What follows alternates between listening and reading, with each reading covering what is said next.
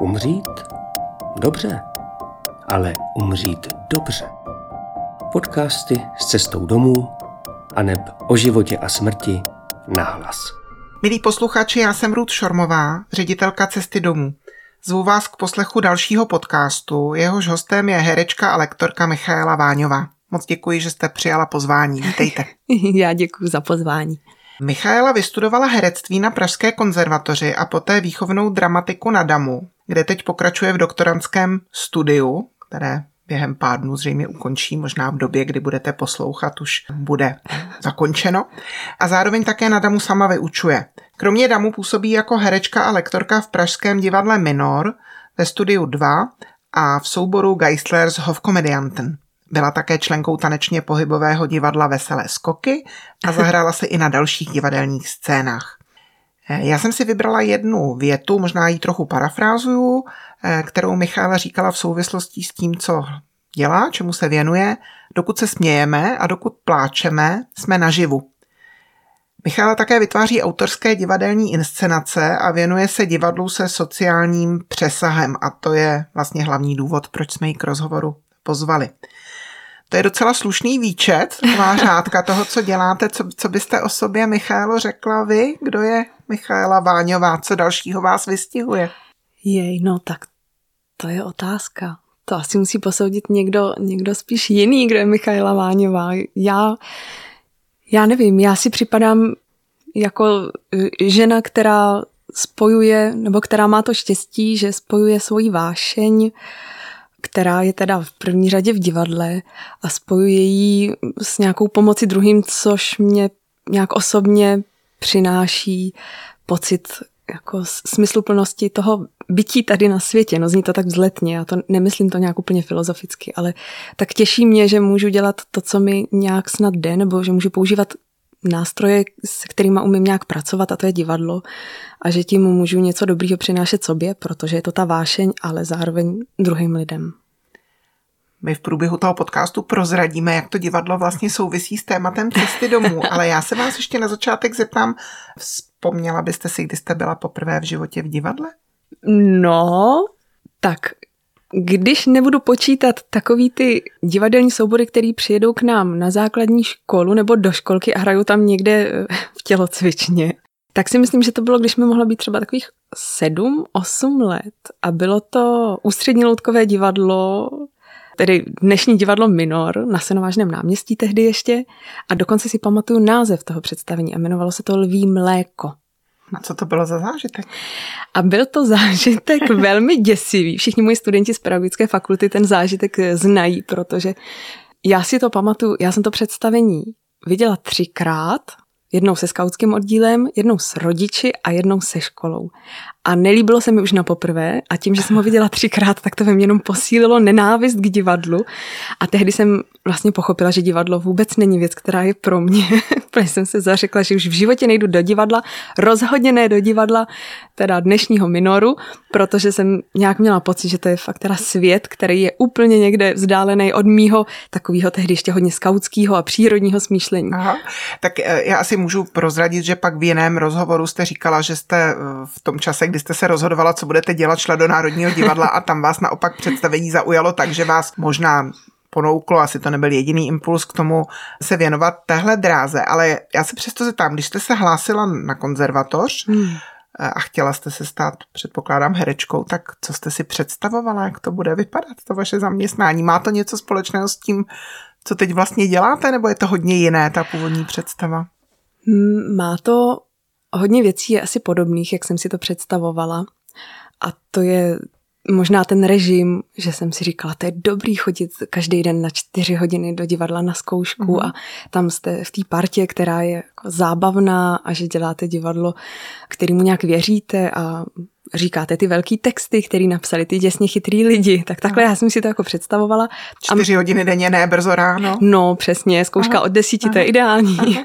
A takhle jsem si nějak, myslím, že se to vlastně potkalo s tou představou, ale je pravda, že pak v průběhu studia na konzervatoři jsem nějak, nebo nemůže za to studium jenom, ale vlastně i ta moje jako větší a větší zkušenost s divadlem a s tím fakt provozem a s tím, jaký lidi to dělají. Já teďka nechci, aby to znělo nějak handlivě, ale najednou jsem zjistila, že vlastně to možná není prostředí, který, ve kterém bych chtěla být jenom.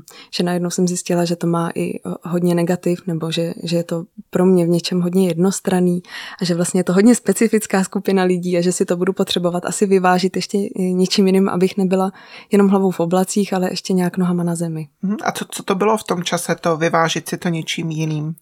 Tehdy to pro mě bylo rozhodnutí jít ještě po konzervatoři studovat něco z trochu jiného směru, takže jsem se rozhodla, že půjdu na učitelství prvního stupně na pedagogickou fakultu, kam jsem teda šla?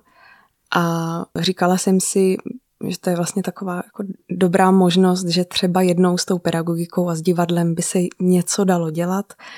A že to prostě zkusím. No, byla jsem tři roky na pětiletém studiu a zjistila jsem, že to fakt není moje cesta, ta čistá pedagogika, že mám obdiv ke všem učitelkám prvního stupně, ale že já v tom nejsem šťastná. A bylo jasný, že musím si hledat cestu jinou. Ale během studia jsem potkala Radka Marušáka, který je vedoucí katedry výchovné dramatiky na DAMu v Praze a jeho smýšlení a jeho způsob komunikace a jeho práce mě tak okouzlili, že jsem vlastně pochopila, že jestli chci jít do směru pedagogického, že to bude eh, ve spojení s divadlem touhle formou, teda na katedře výchovné dramatiky. No tím se dostáváme k prvnímu představení, o kterém s vámi chci chviličku mluvit. Hm. Představení vaše autorské, tam, kde končí oceán. Vy jste hm. ho kromě jiného hrála mým kolegům v cestě domů. Já jsem u toho sice nemohla být, ale viděla jsem ho pak ze záznamu zkuste povědět, představit ho posluchačům, protože to, že jste ho hrála tady mým kolegům, není asi úplně typické prostředí. Co to je za divadlo, komu je určeno, komu ho hrajete? Tam, kde končí oceán, je divadelní představení, které je úplně kratoučké, trvá tak kolem 20-25 minut a já jsem ho vytvořila v rámci doktorského studia jako výzkumné představení, které jsem dva roky chodila hrát do dvou nemocnic v Praze za pacienty na oddělení paliativní péče. To představení je uspůsobeno tak, abych ho mohla hrát vždycky u lůžka pacienta. Většinou jsem to hrála Aha. jednomu pacientovi, někdy dvěma, podle toho, kolik jich bylo na pokoji Aha. a podle toho, jaký byly zrovna jejich možnosti a nebo přání. Někdy jsem to hrála i pro jejich blízké, když byli u nich na návštěvě, někdy i pro pečovatele. Jednou jsem to dokonce hrála jenom na sesterně pro sestry, protože jsem přišla do nemocnice a sestry mě poprosili, že mají těžký den a že, že, že se cítí, že by potřebovali taky pro sebe nějakou péči, tak jsem to hrála jenom pro ně. Takže těch zkušeností pak jsem nazbírala víc i, i tady těma různýma specifickýma situacemi, kdy jsem to mohla hrát. Ale primárně jde teda o představení, které hrají přímo pacientům. Takže vy jako jedna herečka a jo. divák je ten nemocný jo. Eh, těžce nemocný člověk, často člověk v závěru života, hmm. je to člověk v paliativní péči. Jak to probíhá? Jenom mluvíte, mluvíte a hmm. zpíváte? Využívám k tomu ještě loutku, takže já jsem takový jakoby vypravěč, mám loutku tučňáka, to představení je o tučňákovi, který se ztratí při svém prvním lovu ryb v oceánu a hledá cestu domů. A vždycky někde vypluje a tam zjistí, že to není doma, ale vždycky tam někoho potká, Racka nebo kapitána v přístavu a s nima zažije něco, co by nezažil, kdyby se nestratil a díky nim krom toho, že něco zažije, tak se ještě hmm. dozví, kde je ten domov a každý mu vždycky na cestě řekne, no to je přece tam, kde končí oceán. A tak on zase zapluje do vody a zase pluje dál. A to představení je participační, to znamená, že na různých místech já vyzývám pacienta podle toho, v jakém stavu je, že se může do toho nějak zapojit. A to jde? Může nějak? A Většinou? může. A v drtivé většině se zapojuje. Jak třeba? A někdy je to tak, že třeba v jedné fázi když právě ještě ten Augusto se jmenuje ten tučňák, tak když se noří do oceánu, tak postupuje, vypadá to jako taková desková hra a pacient může hodit kostkou a podle toho, kolik tam padne puntíků, tak podle toho ten Augusto postupuje po políčkách jakoby hlouběji do oceánu a podle toho loví rybky eh, do bříška, takže vlastně získává takhle svoji potravu. V jiné části zase pacient může přímo vlastně se stát hercem, že má možnost, já s ním vlastně začnu rozehrávat takovou improvizační hru, jakože je trenér toho Augusta, který ho vycvičil k tomu lovu, takže s ním začnu mluvit, jako kdyby byl trenér a, a pacienti se chytnou a, a rozehrávají se mnou situace. A já se jich ptám, no jak jste to udělal, že jste ho takhle krásně vytrénoval, že ulovil dneska 12 ryb, chápete to, 12 ryb, to je opravdu nesmírný výkon. A pacienti říkají, no já jsem tak, já to víte, já jsem mu řekl, že hlavně se nesmí ohlížet zase sebe a musí prostě pořád plout za tím zobákem, že jo? A že kdyby potkal žraloka, že hlavně musí hrozně rychle pryč, aby ho nesežral. A říkám, a no tak to byla opravdu velmi dobrá rada, to se vám teda povedlo, protože jak jsme viděli, první lov ryb a byl takhle úspěšný. No tak mhm. třeba tímhle způsobem to probíhá.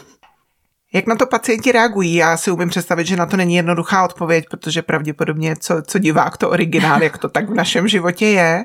Ale přesto, jaká bývá jejich reakce, nebo jak na to reagují možná i ti jejich blízcí? Je to nějak rozmanité, nebo na čem je to závislé vlastně, jestli je to to ono? Hmm. Řekla bych, že asi to, co se mi nejčastěji objevovalo nebo objevuje, je velký vděk pacientů. Že na začátku většinou jsou takový opatrní. I vůbec to představit si, že někdo přijde s divadlem. Divadlo si spojujeme s místem divadelní budovy, s jevištěm, s velkými kulisami, s nějakou scénografií. A tady najednou přichází jedna nějaká slečna do nemocnice a říká, já vám tady můžu zahrát divadlo. Tak myslím, že na začátku je to vždycky takové jako překvapení a jako nejistota, co to je, uh-huh. jestli to vlastně chci. A ve chvíli, kdy k tomu svolí a já, já fakt začnu hrát, tak se najednou jako promění úplně atmosféra na tom pokoji a to byla pro mě asi jedna z nejcennějších zkušeností, to, jak, jak divadlo dokáže proměnit atmosféru, jak dokáže vstrhnout pacienta ke hře, k hravosti, k radosti a k nějaký aktivizaci. Takže najednou se ten pacient stává a kolikrát se proměňuje, že sestry mě pošlou za někým, kdo třeba týdny už tam leží a s nikým nekomunikuje, protože prostě už třeba tady zůstal sám a třeba ten pacient umírá sám a je tady dlouho. A najednou to divadlo ho rozradostní a on se mnou naváže dialog, spolu mluvíme a sestry pak jsou překvapení, protože s nima třeba do dialogu nevstoupí. A že to divadlo se stane pak takovým komunikačním médiem, který dokáže trochu změnit vlastně toho pacienta. Já tomu říkám změna pacienta v diváka jako kdyby zapomněl, že je tím pacientem a najednou vlastně si užívá jenom to, že je tady v jiném typu komunikace, protože nás vlastně spojuje ta hra, která je hodně silná. A dozvíte se někdy ještě něco poté, nebo to vlastně pro vás končí tu chvíli, kdy zavřete dveře toho nemocničního pokoje? Tím, že ten příběh je tak postavený, že se tváří se trochu jako pohádka, je to přeci jenom o Tučňákovi, ale má otevřený konec. Vlastně ten můj příběh končí ve chvíli, kdy ten Augusto už vyčerpán hledal cestu, nenašel ji, nenachází ji a už je večer a on usíná na kře a vlastně neví, co s ním bude dál. Já v tenhle moment dávám divákům možnost, aby sami navrhli, jak by chtěli, aby to s Augustem bylo dál, aby to pokračovalo a podle toho, co oni navrhnou a sami to pak vypráví, tak já to do toho hraju. A tím vlastně hodně pacientů si do toho začíná dosazovat nějaký svůj životní příběh nebo nějaké svoje přání, nějakého konce tenhle moment hodně otvírá jejich nějakou zkušenost a hodně otvírá vzpomínání. Takže většinou po tom, co já dohraju, tak nastává moment toho, kdy pacienti začnou se k tomu příběhu vztahovat. Někdy i říkají, já jsem si myslel, no, myslela, že to bude taková pohádka, ale ono to vlastně bylo o tom životě, to bylo o tom hledání.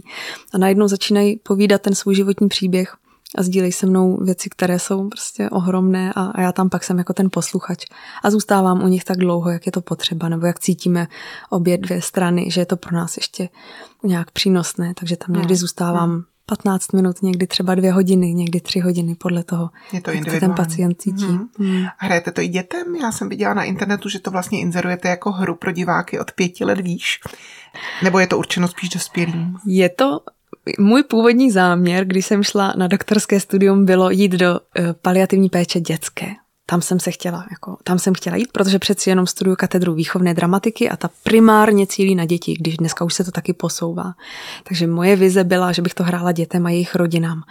Ale před těma čtyřma rokama vlastně nebylo možné se do dětské paliativy dostat uh-huh. tímhle způsobem. Neměla jsem žádné zkušenosti, nikdo se za mě nemohl zaručit a je to přeci jenom hodně křehké pole, uh-huh. takže jsem úplně chápala, že vlastně nebylo eh, jak se tam dostat, ale nabídla se mi možnost těch dospělých. Ale vlastně ten příběh je postavený tak, že může fungovat už pro děti od pěti let, ale pravdou je, že moje zkušenost a ten výzkum se týkal jenom vlastně dospělé paliativy. Mm-hmm. Což se teď trošku mění, protože jsem začala spolupracovat před tři čtvrtě rokem s nadací rodiny Vlčkových a spolu s nimi teď vymýšlíme, jak umění víc dostat do paliativní péče v různých směrech a jeden z nich je, že se teď chystám na práci herního specialisty v dětské paliativní péči a je to i proto, abych mohla vlastně to divadlo přinášet teď do té dětské paliativy. Takže myslím, že to snad nebude dlouho trvat a i Augusto přijde za dětskými pacienty. A ta zkušenost s tučňákem Augustem a jeho příběhem dá se už vlastně asi zobecnit, že jste s ní i pracovala v té práci. Kolik třeba repríz to představení mělo?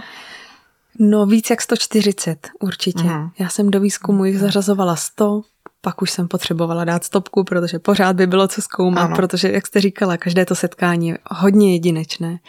Ale pak jsem někde, abych to dokončila, tak jsem si musela říct, teď už konec. Ale vlastně je víc jak 140krát už to proběhlo.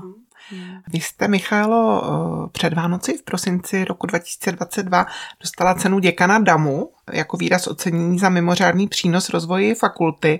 Nejen podle toho se mi zdá, že ten váš e, záběr, to, to vaše propojení divadla a pomáhání nebo divadla a sociální práce je vlastně dost e, ojedinělý, asi nejen v Česku, ostatně je to tak i s tématem vaší dizertační práci divadlem domů, divadlo v paliativní péči. Divadlem se jmenuje i váš web. Mhm. Povíte, o co vlastně v tom jde, o tom projektu, co, co to je divadlem, co je záměrem? Já jsem taky během studia, když jsem byla, myslím, na magisterském studiu a chystala jsem se k diplomové práci, tak jsem si říkala, jak bych tak mohla právě uplatnit svoje zkušenosti divadelní s nějakým tím sociálním přesahem. To je něco, co mě zajímá. A napadlo mě zkusit vytvořit inscenaci, která by byla pro krajany v zahraničí a která by zároveň mohla zkoumat. Vytvořila jsem tehdy inscenaci, která se jmenuje Přes hranice. Je o příbězích dětí Nikolase Vintna a říkala jsem si, bylo by dobrý, kdybych to hrála v češtině pro diváky, kteří česky nemluví, že bych trochu zkoumala, co to divadlo vlastně dokáže, ale zároveň bych tím mohla jezdit za českými komunitami do zahraničí a jako podpořila je v té situaci odloučení od domova. To byla nějaká moje vize, že, že to je něco, co by mě mohlo bavit. Začala jsem to zkoumat a dostala jsem se do situace, kdy jsem právě ten příběh té židovské dívky hrála pro přeživší holokaustu a zjistila jsem, jak velká je to pro mě síla jako pro herečku stát tváří v tvář lidem, eh, jejichž příběh vlastně vyprávím. Pro ně to byla velká síla, po skončení představení mě chodili objímat, plakali a byli vděční za to, že někdo rozehrává jejich příběh. To se dotkla opravdu jejich struny, jejich kořene. Jo. A já jsem vlastně pochopila, že tohle, co dokážu způsobovat, to, že můžu druhými nějak pohnout, že je můžu pak nějak těšit tím, co jim přináším, že tohle já dokážu tím divadlem. A že vlastně proto jsem nazvala svůj projekt, nevěděla jsem, jak jinak to nazvat než projekt, takže proto eh, tu svoji tvorbu zatím všechnu takhle dávám pod označení divadlem jako místo, kde divadlem můžu těšit, otevírat těžká témata, připomínat věci, které jsou zapomenuté. Něco ovlivňovat. Něco ovlivňovat. Mm-hmm. Mně to zní hrozně dobře a navíc moc zajímavě divadlo jako nástroj nejen komunikace, ale teda pomoci v nějakých mezních chvílích, často hodně intimních. Naražíte ale třeba i na nepochopení nebo, nebo odmítnutí? Neslyšíte třeba, když je někdo na konci života, tak už bychom mu měli dopřát spíš klid, neměli bychom nic otevírat, jeho příběh nebo její příběh se spíš uzavírá? No, to je, to je teda hodně pěkná otázka, protože vlastně si uvědomuju, že pokud někde zaznívají pochybnosti, jestli do takového prostředí vůbec chodit a jestli je to bezpečné, tak vždycky zaznívají jenom ze stran divadelníků. Vlastně mm. jsem se nesetkala mezi odborníky z paliativní péče, že by někdo to nějak spochybnil nebo že by měl pocit, že to není bezpečné. Ale mezi divadelníky se setkávám s tím, ale jak to děláš, že to není terapie? Jak můžeš mít jistotu, že jim neubližuješ, když nejsi psycholog? Je nejsi terapeut, let. je to tenký Určitě. let. A vlastně eh, ty pochybnosti zaznívají z těch stran, které vlastně nejsou v tom přímém kontaktu s těmi pacienty, což je pro mě vlastně docela zajímavá to je zpráva. Zajímavé. A ze strany těch pacientů nebo těch jejich nejbližších jste vlastně se s tímhle nepotkala? Někdy se potkám s tím, já vždycky to představení nabízím, ale nenutím do něj samozřejmě. To je pro mě priorita. Prostě nabízím, je to něk, někdy volba. je to jejich volba a je to něco, co myslím divadlo v paliativní péči odlišuje od jakéhokoliv jiného divadla, že prostě na prvním místě je pacient a bez něj, bez jeho chtění prostě to představení nebude, i kdybych já sebe víc chtěla nebo měla pocit, že mu to něco dobrého přinese. To je jasný. Tak.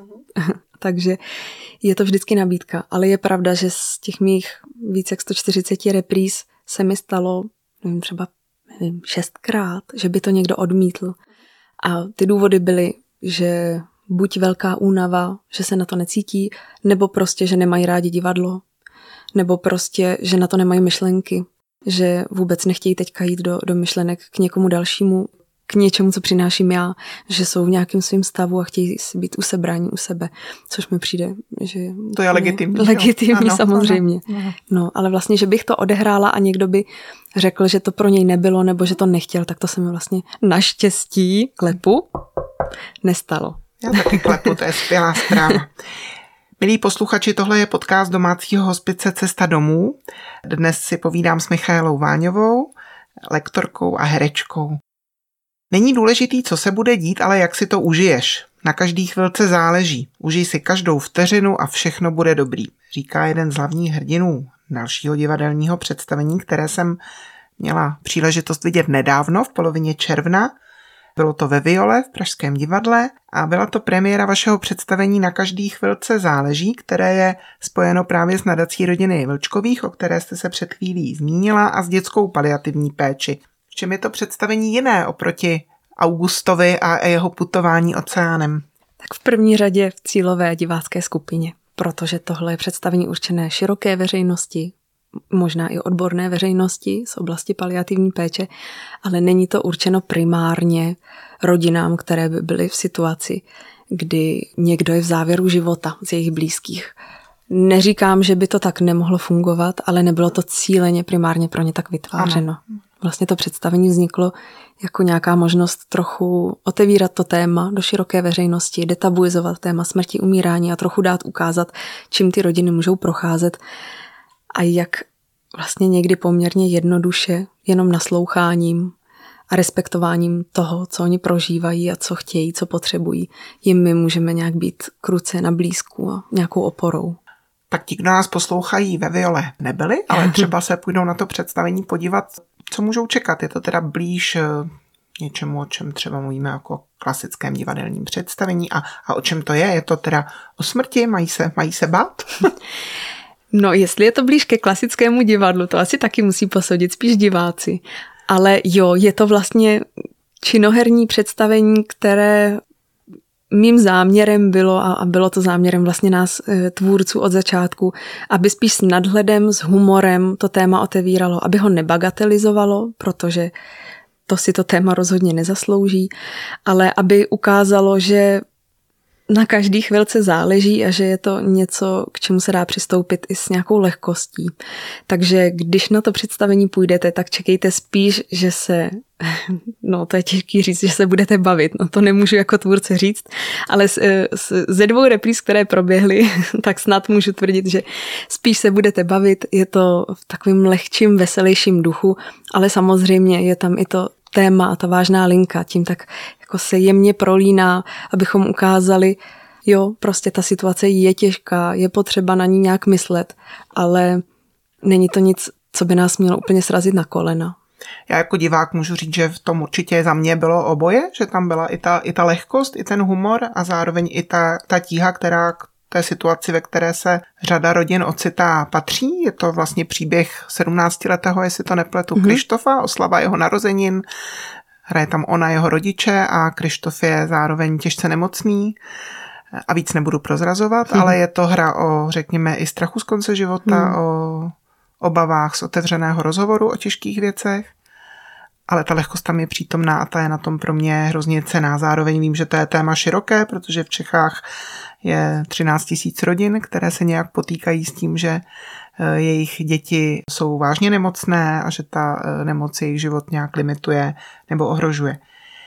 Na každý chvilce záleží, k čemu tahle věta vede vás osobně. Mě vede k tomu uvědomovat si, co stojí za to opravdu dělat, na co myslet. Pro mě to není jenom no, o tom dělání, ale je to o tom, kam si nechám pouštět myšlenky, jak s tím svým životem naložit. Myslím, že tak je nám nějaký čas tady daný do vínku eh, na to naše pozemské bytí a ten čas se dá využít hledat s jakým způsobem. No. Pro mě je asi důležitý žít každou chvilku v respektu k druhým a zároveň nějaký, jako v nějaký poctivosti k sobě a k tomu, co já cítím, že potřebuju, že mi dělá dobře a že tady může být nějak jako oporou pro druhý, protože myslím si, že ten život se prostě žije ve společenství lidí a, a mělo by se i udržovat to společenství nějak zdravě. Tak děkuji za sdílení i za to, že se můžu zeptat vlastně na nějakou hmm. hloubku, která v tomhle je obsažená a že jste ochotná to sdílet. Řekla byste trošku něco víc o té své roli herního specialisty, kterou jste zmínila. To je vlastně něco, co asi v tom českém prostředí je téměř neznámé. Co si pod tím můžeme představit, nebo co to konkrétně vlastně v té vaší situaci asi bude znamenat? Tak herní specialista je profese, člověk, který umí využívat hru jako nástroj k mnoha věcem. Jedna z těch věcí je usnadňování komunikace a to třeba mezi rodinou, protože pacienti v závěru života nebo děti s vážným onemocněním a jejich rodiny často se dostávají do té jako komunikační nějaké bariéry, kdy je těžké mluvit o tom stavu, o té situaci a tak se tak jako oddalují od sebe. A hra je něco, co je zase může přiblížit. Hra je nástroj, který může pomoci rodinám, aby společně zažívali ještě radostné chvíle. Právě třeba u dětské paliativy je tohle úplně na prvním místě, protože hra je přirozený komunikační nástroj, nástroj růstu a rozvoje dětí. A ve chvíli, kdy jsou nemocné a ta hra se jim sebere buď proto, že prostě nemají teď možná fyzické dispozice na to, anebo prostě proto, že rodiče najednou vůbec nemají myšlenky na to si s tím dítětem hrát. Tak to dítě tím strádá o to víc. Ale ta hra je něco, co může vlastně z jeho situaci znormálnit a může ho trochu navrátit do toho života, jaké tomu dítěti přísluší. Hmm. Zkrátka hra je pro člověka důležitá v každém věku, ale u dětí o to víc. A herní specialista je člověk, který s tou hrou umí nakládat tak, aby tomu dítěti dávalo, vytvářelo to prostředí, ale nejen dítěti, ale i rodině, aby vytvářelo to prostředí, dávalo takové stimuly, aby ta hra tam mohla, mohla být, no, aby tam přinášel tu radost. Já jako nedivadelník, jako like, když jsem častým divákem, mám divadlo ráda, tak eh, vždycky jsem si představovala, vlastně doteď si představuji, že když někdo chce být eh, hercem, je ochoten vystupovat na pódiu, ocitat se v nějaké roli divadelní, takže ten úspěch toho divadla je do nějaké míry pro něj jakoby přímo úměrný té, té odezvě, reakci kritiků, diváků, že divadelníci potřebují nějak intenzivně vnímat tu odezvu, těší je, já nevím, pochvalná recenze, potlesk, děkovačka, že se o tom píše, že se o tom mluví. V tom, co děláte, tohle nějak asi přítomné, ale zároveň to tam nějak jako chybí. Já cítím, že to tam je nějak tiše nebo skrytě, nebo to tam vůbec není? Nepotřebujete to? Je to tam, je to tam trochu jinak. Není to v tom potlesku, i když někdy taky jo ale je to spíš v tom sdílení toho momentu, řekla bych. Je to v tom, pro mě je to v té lidské hodnotě toho setkání. A je to i něco, kvůli čemu divadlo dělám, nebo kvůli čemu jsem šla do divadla, protože jsem chtěla nějak se dotknout toho diváka a dát mu možnost si o něčem přemýšlet. Prostě divadlo je o tom, že sdělujeme nějakou, vysíláme nějakou zprávu. A pro mě i tohle hraní je o tom, že já dávám tomu divákovi najevo, nedokážu si třeba představit, v jaké situaci životní jste, ale jsem tady proto, že tomu chci porozumět a chci to nějak chvíli sdílet s vámi. A ten můj jazyk, jak to s vámi sdílet, je divadlo, protože to je jazyk, který je mi nějak blízký. A teď je ta možnost jako sdílet to společně. A ve chvíli, kdy ten divák na to přistoupí, protože mu je to nějak blízký nebo mu to něco přináší a potká se to a dojde k tomu setkání, že se najednou opravdu společně smějeme nebo spolu někdy pláčeme samozřejmě, nebo jenom na sebe mrkneme spiklenecky, tak eh, tyhle chvíle jsou pro mě to ocenění. To nějaký projev blízkosti? Jo, důvěry vlastně zároveň.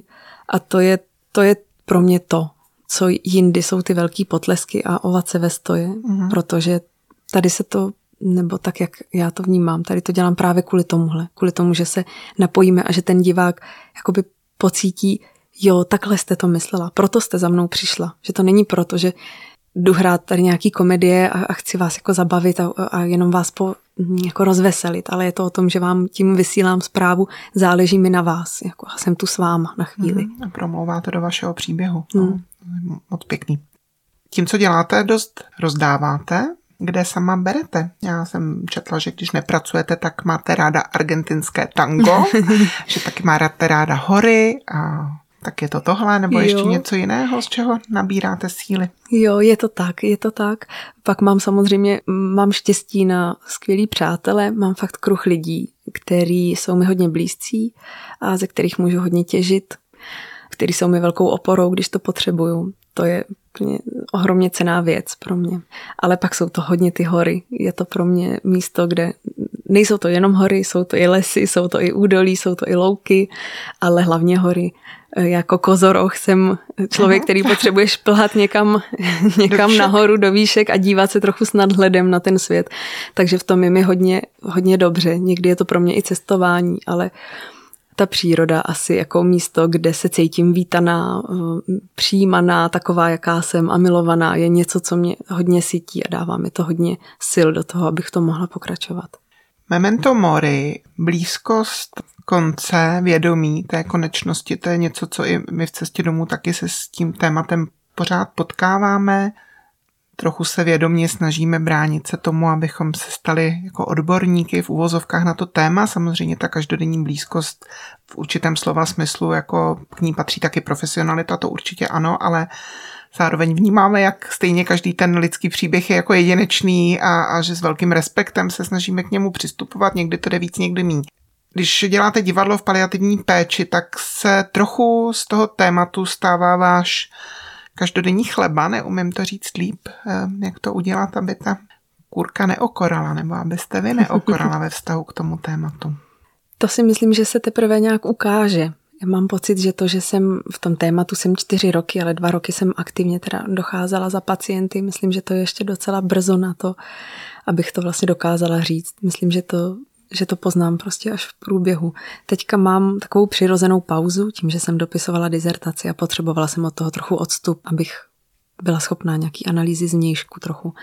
Takže teď mám přirozenou pauzu a jsem zvědavá, kam se to vyvine dál, ale myslím, že je to hodně i v nějakém dalším rozšiřování jako té profesní vybavenosti, že být divadelníkem je možné do určité míry, myslím do té míry, do které jsem mohla být teď ty dva roky, ale stejně pokud bych třeba chtěla, aby se to začalo dělat víc nebo se to nějak profesionalizovat, tak by bylo potřeba, abych se začala vzdělávat ještě v dalších směrech a mohla o tom promlouvat víc odborně i z toho, i z té oblasti paliativní, nejen z té umělecké.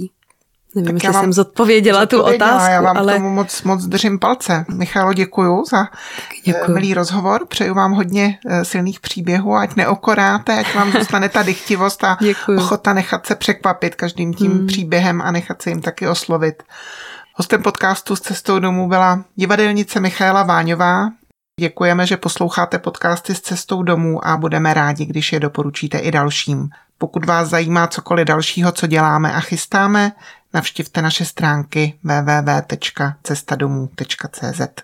Od mikrofonu se s vámi loučí a hezký den vám přeje Rud Šormová. Umřít? Dobře, ale umřít dobře. Podcasty s cestou domů a neb o životě a smrti nahlas.